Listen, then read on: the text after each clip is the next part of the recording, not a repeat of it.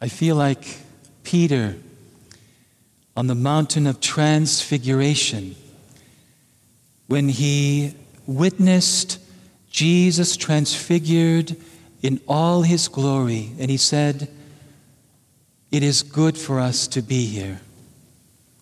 That's how I feel right now. I hope you feel the same. It is so good for us to be here tonight.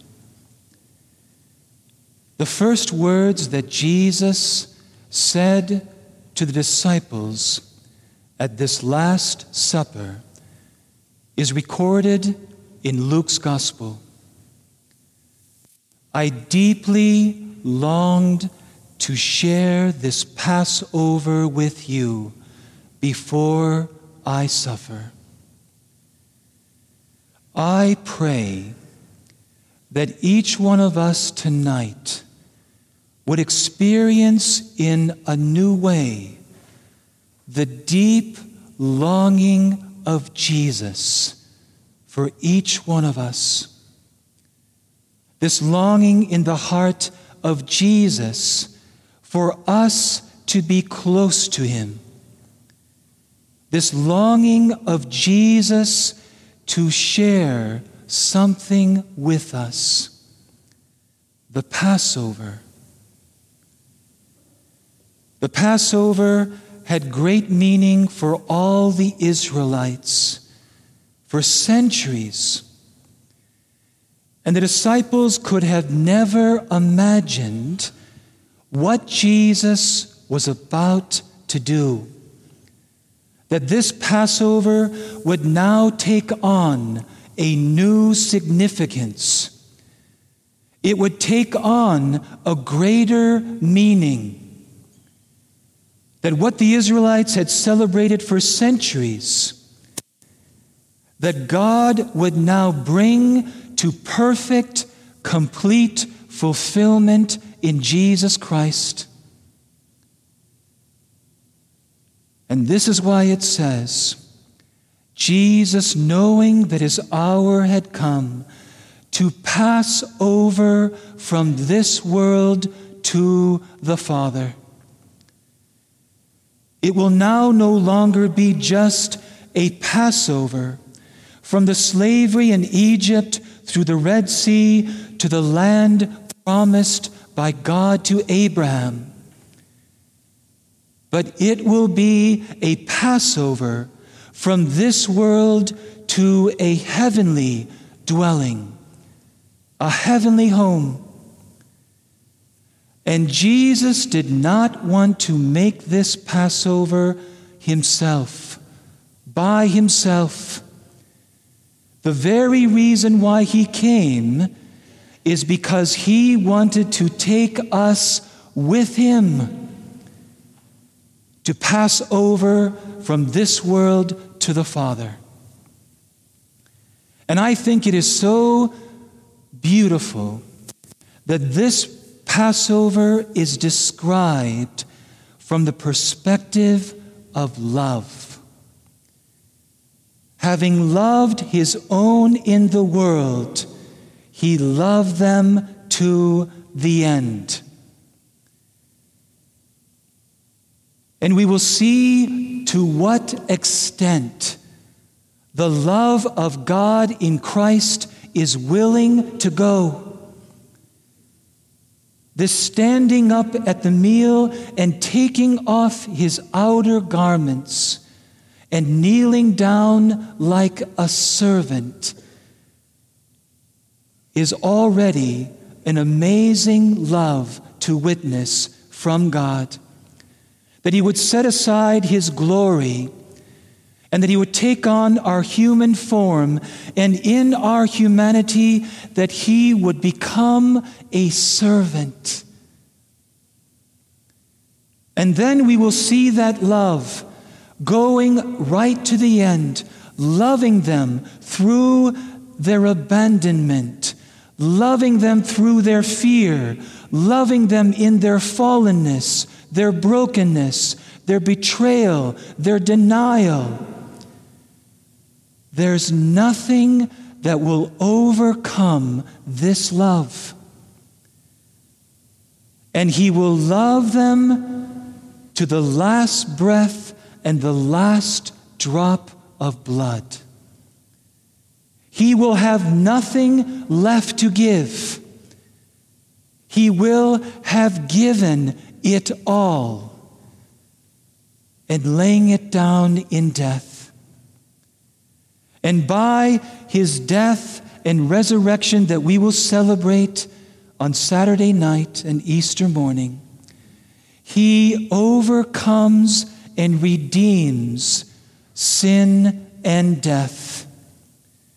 And by this means, he overcomes the power of the enemy, who is able to hold power over us because of sin and death. And through his love, he brings victory over it all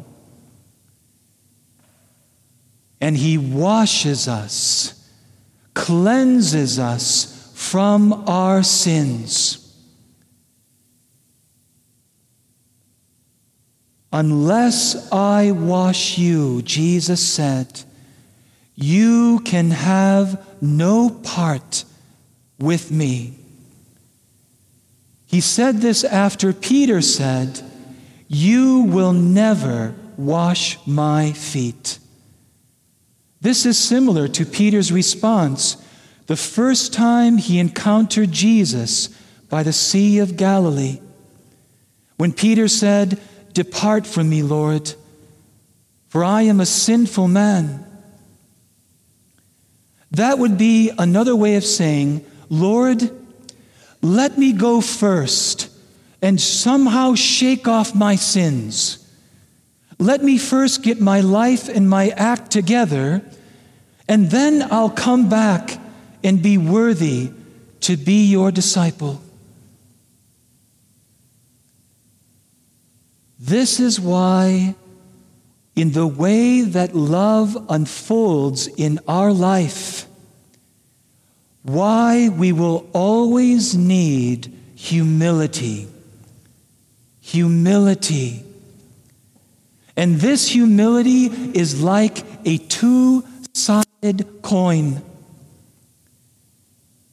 I need humility in order to give love so that it's not about me, that I can give my life in service to others. But I also need humility to be loved to receive love. And when it comes to our relationship with God, this is the order of wisdom that it must always take. As St. John rightly said, it is not that we have first loved God. He said, no, it is God who has first loved us. And if I am going to have any part with Christ, if you are going to have a real part with Christ, you and I must first receive love from God. This great washing, to let God wash our feet.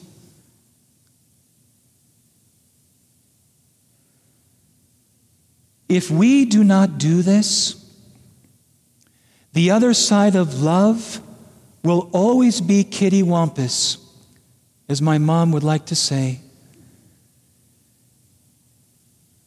Then I will think that my life of service, my life of good deeds, is a way of making myself worthy of love that is a way for me to earn God's love.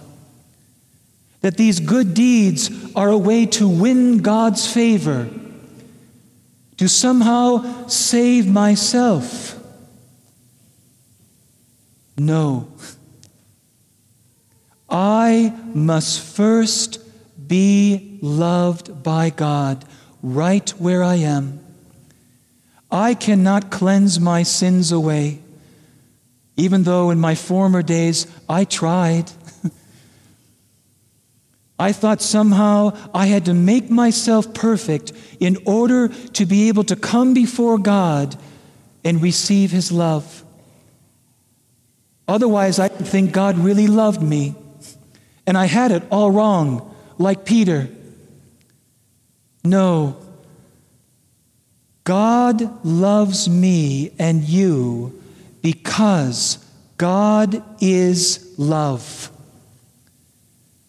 God loves me and you because God made us for love. God loves you and me because God is mercy. And a mercy that will come in order to seek and to save the lost. And this is why St. Paul said, while we were yet sinners, Christ died for us. Christ died for us. This is why I love that scene in the movie or the play Les Miserables.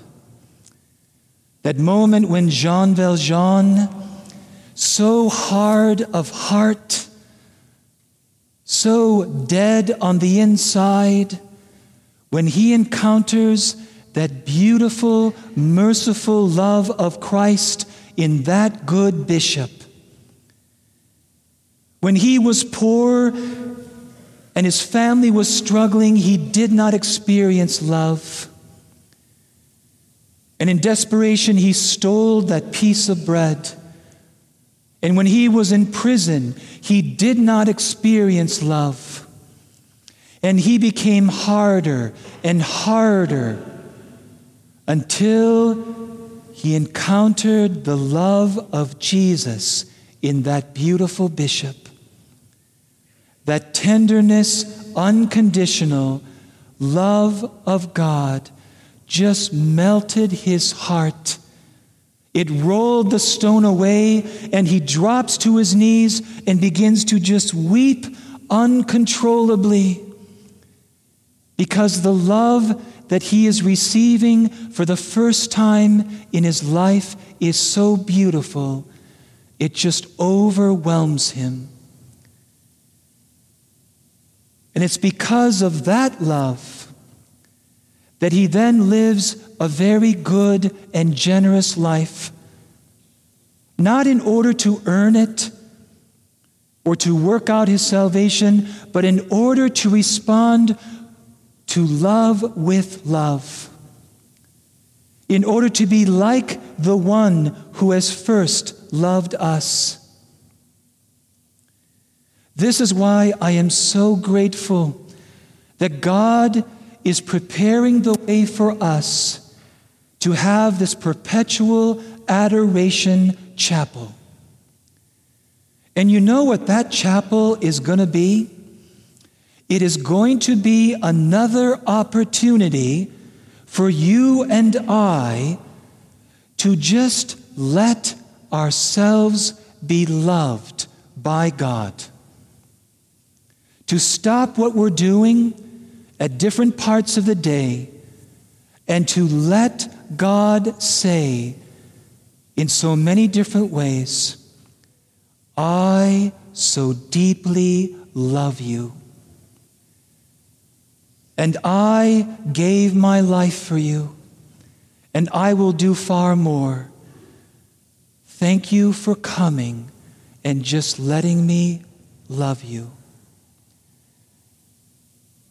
Why did you and I come here tonight? Why are we here right now? I hope that we have come here tonight in order to let God wash our feet. This is what we're going to do now. We're going to witness that scene and through the washing of feet to relive this moment where God, because He loves you and I so much, God is going to get on his knees in front of you and I, and he is going to love you, to love me by this act of humble service, which will continue in the Eucharist, where he comes in the form of bread and wine so humbly, so intimately, so quietly. And again, he says, Do you see how much I love you? How much I want to be close to you? This is why we're here.